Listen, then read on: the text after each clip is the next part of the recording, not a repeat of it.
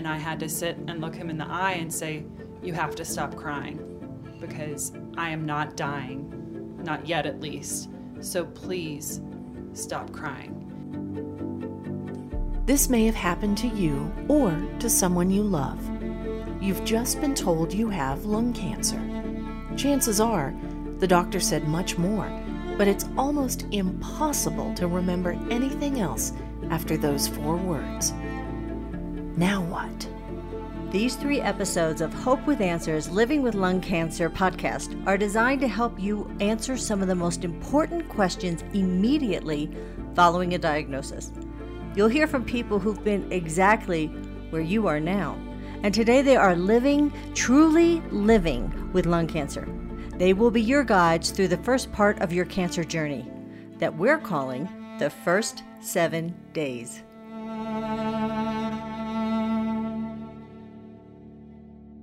Thanks for joining us on the Hope with Answers Living with Lung Cancer podcast for this special series we're calling the first seven days. So far in this series, we've talked about taking the time to get the right diagnosis, the right treatment plan, and the right team. I'm Diane Mulligan. And I'm Sarah Beatty. We've also gotten more detail on the new language you need to learn to manage your diagnosis. If you haven't already, you may want to listen to the first two podcasts in this series to find out more about all the details you'll need to gather immediately following a lung cancer diagnosis. And remember, we're calling this the first seven days, but it could be several weeks or even a month before you gather all the information you need to make a treatment plan customized just for you with your medical team. We're going to finish this special series by diving into where to find accurate information about lung cancer online and hearing how others living with lung cancer have found support from their families and for their families. Let's start with Dr. David Carbone, a thoracic oncologist at The Ohio State University, who has some great advice on how to use the internet to find good information that will help you and your medical team come up with a customized treatment plan. It is a completely new vocabulary for people, and so I think in that first seven days is a good time to research the information that they can get on, on, their, on their cancer. But it has to be ideally from validated sources of information. Just Googling lung cancer will get a lot of information, but most of it uh, may be inaccurate. So, what I would do is trust websites from reputable organizations like Lung Cancer Foundation of America or other uh, major lung cancer organizations and read that information. It's written in, for patients to be understandable and educate yourselves on this. The, I like to say patients are their own best advocates and they need to really at, understand at some level what's going on in their their workup and their care to be give them the best shot at a good outcome. Dr. Carbone has been a wonderful guide through this discussion of the first seven days from a medical perspective. And by the way, Dr. Carbone is on LCFA's Scientific Advisory Board. He helps further LCFA's mission through scientific and intellectual leadership. We are grateful for all his time and expertise on this first seven days series of podcasts. Now, let's hear from our Speakers Bureau, people who are living with lung cancer, on how they found the most useful information online after their diagnosis. We start with Shelley Ingfer Triebenbach once the shock and all that stuff, and I got on my research, Dr. Google, of course we do that, don't we? Mm-hmm. We're told not to. Everybody tells us not to. Well, then I, of course I'm going to do it. it's impossible. I know. So I was on it, and I'm thinking, oh, I got to go someplace else and get some other information. And my ALK diagnosis didn't come until four months after my diagnosis, and so I was just doom and gloom. I was losing my hair, I was being sick on chemo, and it was just awful. And, and I just didn't feel at peace. So I went from doctor to doctor to try to get a different type of diagnosis or a different type of treatment plan. And finally, one of the doctors said, you fit the categories of this, this, or this. You should have ALK or the EGFR, some type of mutation. And so he sent my um, same block out to the Foundation One, which it had not been sent to. And it came back as positive for ALK, where the initial test for just the EGFR and ALK was negative. So never give up hope, right? And I just, when I got that news after being on that site for four months, I was like, uh, yes, I hit the lottery. I was, I was so excited. I got this mutation. It just changes your outlook on treatment. I was so depressed, and I, I, I, bet I tried a cartwheel. I don't think I succeeded, but um, it was it was just really exhilarating and exciting to know that. And, and I wouldn't have known anything about it had it not been for this uh, online support group. Was really what it was. I believe that being in touch with the various lung foundations, there is going to be wealth of resources that will inform about the disease, and most importantly, that I feel is to connect you with other survivors who are perhaps acting as buddies or survivors, and they are a tremendous support structure from not only an emotional and psychological standpoint, but from an experiential level where they know of their own experiences and treatments and protocols, and they are the voices of, of the patients. And so that's a really powerful place that you can find meaningful information that can help you better prepare for your meetings with doctors and, and treatments and so forth. It's not just statistics on the internet. There are sites that tell you what questions to ask your doctor, mm-hmm. what testing to ask for, where to go for a second opinion, what's the standard of care for treatment. You can learn so much on the internet if you go to the vetted sites. And the trick is finding those vetted sites. But there are the lung cancer um, advocacy organizations. LCSM Chat on Twitter has a page of vetted sources. Um, there are a page, uh, I think it's the NCI that puts out a page of how to find good sources of information on the internet. So I would, I would not say stay away from the internet. Just don't put too much stock in statistics, which are at least five years out of date. Mm. I stayed away from looking at statistics. Frankly, I was terrified of them, and, and something in, in me told me to, to sort of click to the next page as soon as I saw numbers pop up. But I, I really counsel against, I've heard too many patients tell me, and my own doctors tell me, stay off Google. You know, you're not a doctor, I'm the doctor but I think it's so important for patients to educate themselves and go into their appointments knowing what questions they might want to ask or understanding when it's time to seek a second opinion. All this sort of information really makes a difference in survival outcomes, honestly, and options you may have. So I think it's incumbent on patients to do some internet research, but do it wisely. Mm-hmm. So there are great sites out there to find, um, and and they're not not that hard to hard to find if, if, if you if you just look around for a little bit. Say it's hard to tell people um, to stay off the internet because I think education is crucial. I mean, we have to. I mean, it's hard. I'm trying to put myself back into the place I was when I was first diagnosed. It's easier to say now, you know, educate yourself and you know, look for these credible sites, of course. But I know when I was diagnosed eight and a half years ago, you just found statistics. You didn't find a lot of hope or other stories. And I was able to um, connect to others online as well and learning from the other patients because I knew I didn't have resources or that kind of support around me, other people that could help me navigate that that whole thing, you know, what do I do now? And learning from these other patients that had been around or had a little bit more experience than I did, you know, telling me about the biomarker testing and telling me, you know, how to deal with the side effects I was dealing with. And um, I mean, knowledge really is power. I mean, you have to, like she said, it, it statistically it does show that people have better outcomes and survive longer by how can you make informed decisions about your treatments if you don't even know what all your options are. So I tell people all the time, you have to at least learn the basics about your disease, even the ones that are still trying to bury their head in the sand. You know, it's, I'm sorry, but this is your life. It's, you have your little pity party and be sad, but now it's time to get ready and move forward like you have to be in survival mode. That's a great description by Lisa Bonanno. You have to be in survival mode to make sure you're getting information from trustworthy sites on the internet. You heard several Speakers Bureau members talk about finding accurate information and camaraderie on the internet after their diagnosis. That's right. And you heard from Shelley Ingfer Triebenbach, AJ Patel, Janet Freeman Daily, Lisa Goldman, and Lisa Bonanno. Coming up next, you'll hear the group talk about how they found support from their families and for their families.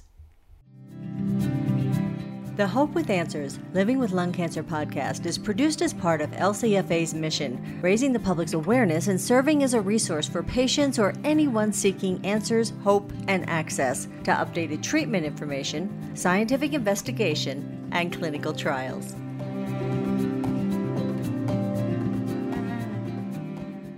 Welcome back. Family support is such a critical part of living with lung cancer. But often, talking to family members about a lung cancer diagnosis is very emotional and challenging. Oh, of course, it is. The challenge is to be direct and honest, but also hopeful and supportive. And that support goes both ways. So take a listen as members of the LCFA Speakers Bureau shared some of their experiences and ideas for talking to family members some of the members of my family, because my kids are all in their 20s, were trying to become oncologists overnight and experts, and that's not what we needed. What we really needed was to know the right questions to ask. Mm-hmm. And of course, you know, everybody's handling it their own way, so it really was a matter of going in there, finding out what we needed to know so that we could ask the right questions and get that kind of peace. And as far as looking at the other sites, if there was no story of hope and there wasn't any good news, it was the wrong place for me to be. Um, and at that time, the, a new drug had just been released and it was all over in commercials. And I had friends calling me up, and I said, I remember telling them, and I was in the hospital pretty doped up from from uh, being full of fluid. And they're like, well, you know, I heard about this new medication. I said, you know, if my doctor has to hear about it, like on the nightly news, that's not the drug that I think I want to take. And it's certainly not the doctor I want. So, you know, one medication is not a fit all, but I need to have that kind of confidence in my doctor. And the only way I can have that confidence is by being able to ask them questions and intelligent questions. And then if I had more questions, come back and re ask the question and as annoying as it gets with my take my husband to the doctor because he asks the same questions five different ways five different times and i'm like so moved on. But a lot of times he gets more information out of it than i do. Mm. You want to be honest you want to be open but you also know they google and they've got numbers and they're going to read your mood more than they're going to read anything else. And it was my daughter's birthday, and she was turning 25.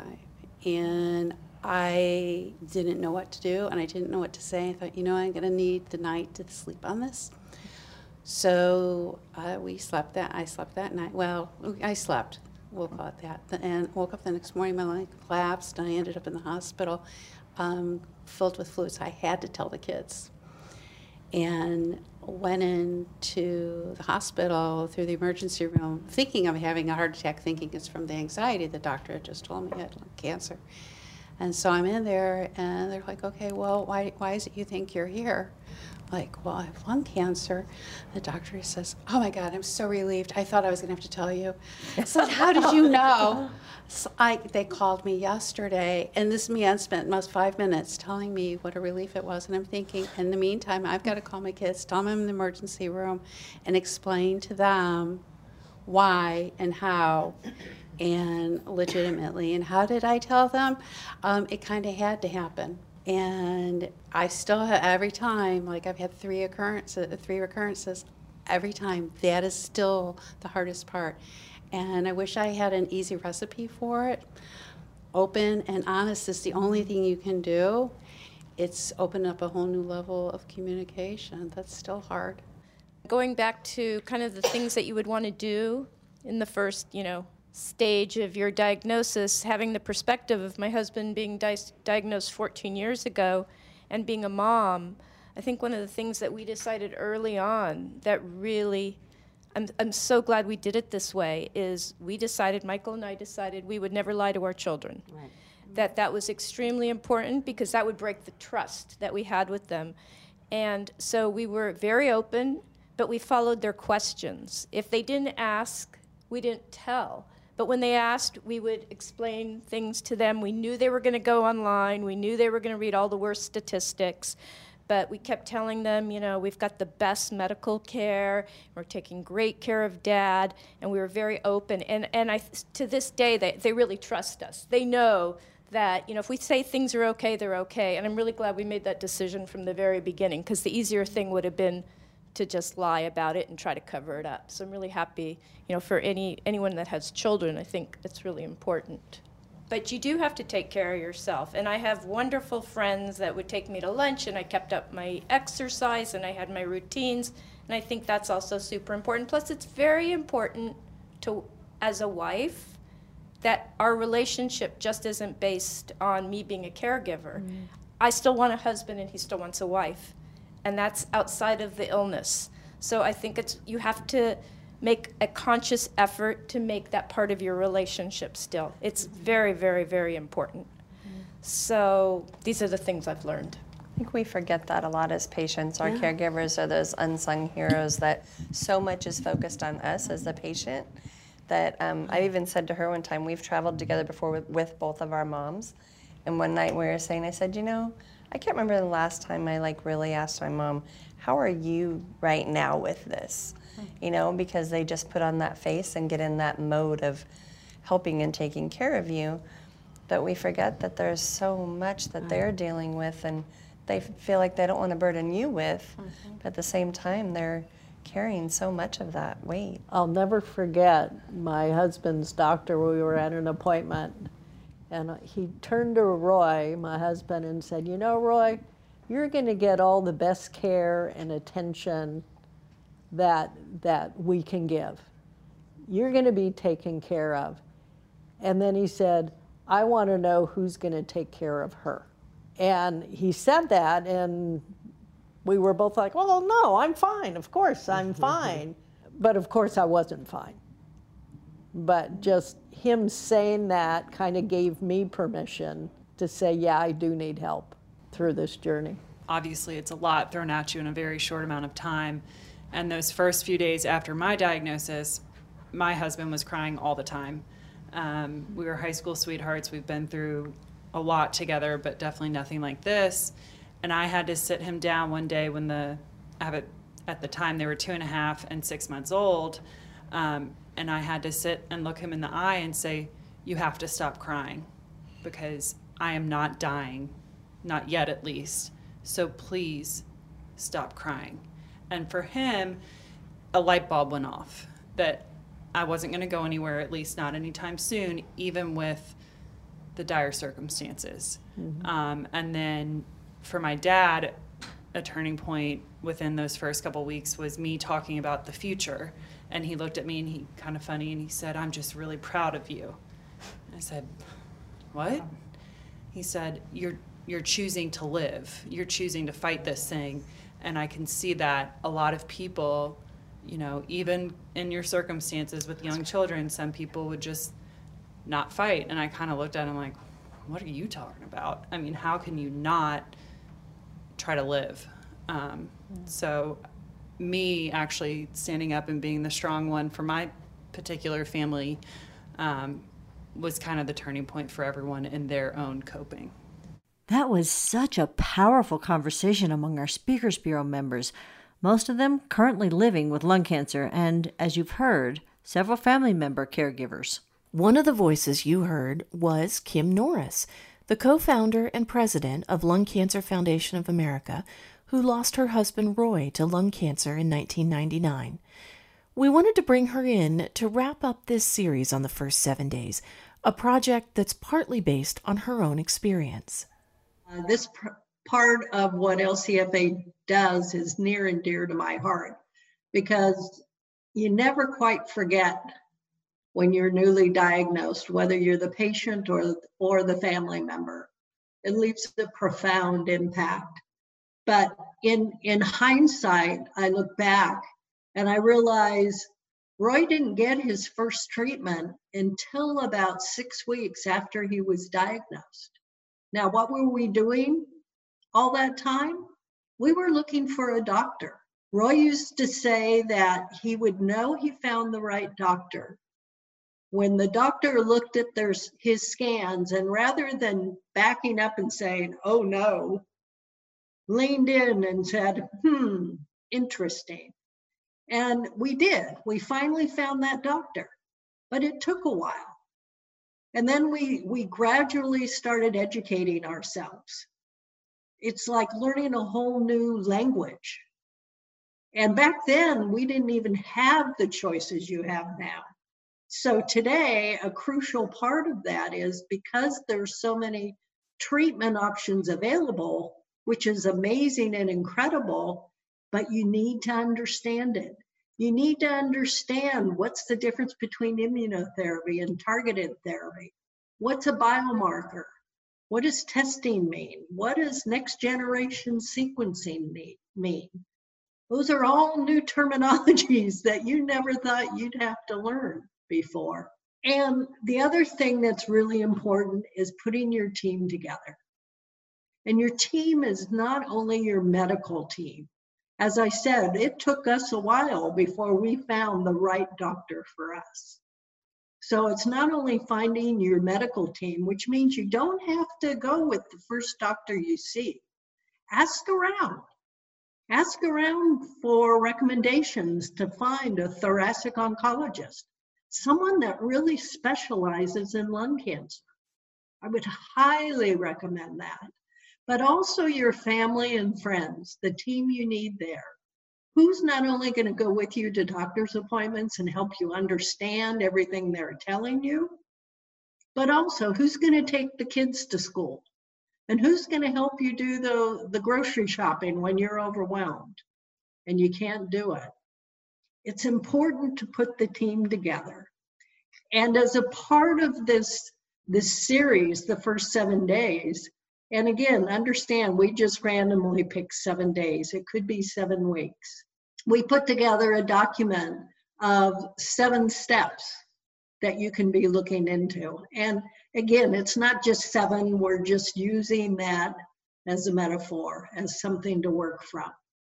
But I think if you go to that, think about it. And probably the other thing I want to recommend is when you're first diagnosed, you're so overwhelmed, take a deep breath. And I know you want to get it out really fast. I know that just feels imperative, but there's so many options now. Think of it this way it's important that you get the right treatment for the right patient at the right time. And the good news about lung cancer is most of it, not all of it, but most of it is slow growing. So waiting six weeks for the most part probably won't make a dis- difference unless you have a critical medical need. So with all that, that those steps and what needs to be done, I just I'm sorry you're on this journey, but we're going to do everything we can to help you through it. And I think this first seven steps can really help make a difference. Thank you to Kim for everything she and LCFA are doing on behalf of lung cancer patients and their families. Thank you also to all the members of the LCFA Speakers Bureau and Dr. David Carbone of The Ohio State University for sharing their expertise and wisdom for this first seven days series of podcasts. Thank you for listening, and join us next time on the Hope with Answers Living with Lung Cancer podcast. Make sure to subscribe to the Hope with Answers Living with Lung Cancer podcast. You'll be notified every time a new episode is available, so visit us online at lcfamerica.org, where you can find more information about the latest in lung cancer research, new treatments, and more. You can also join the conversation with LCFA on Facebook Twitter, and Instagram.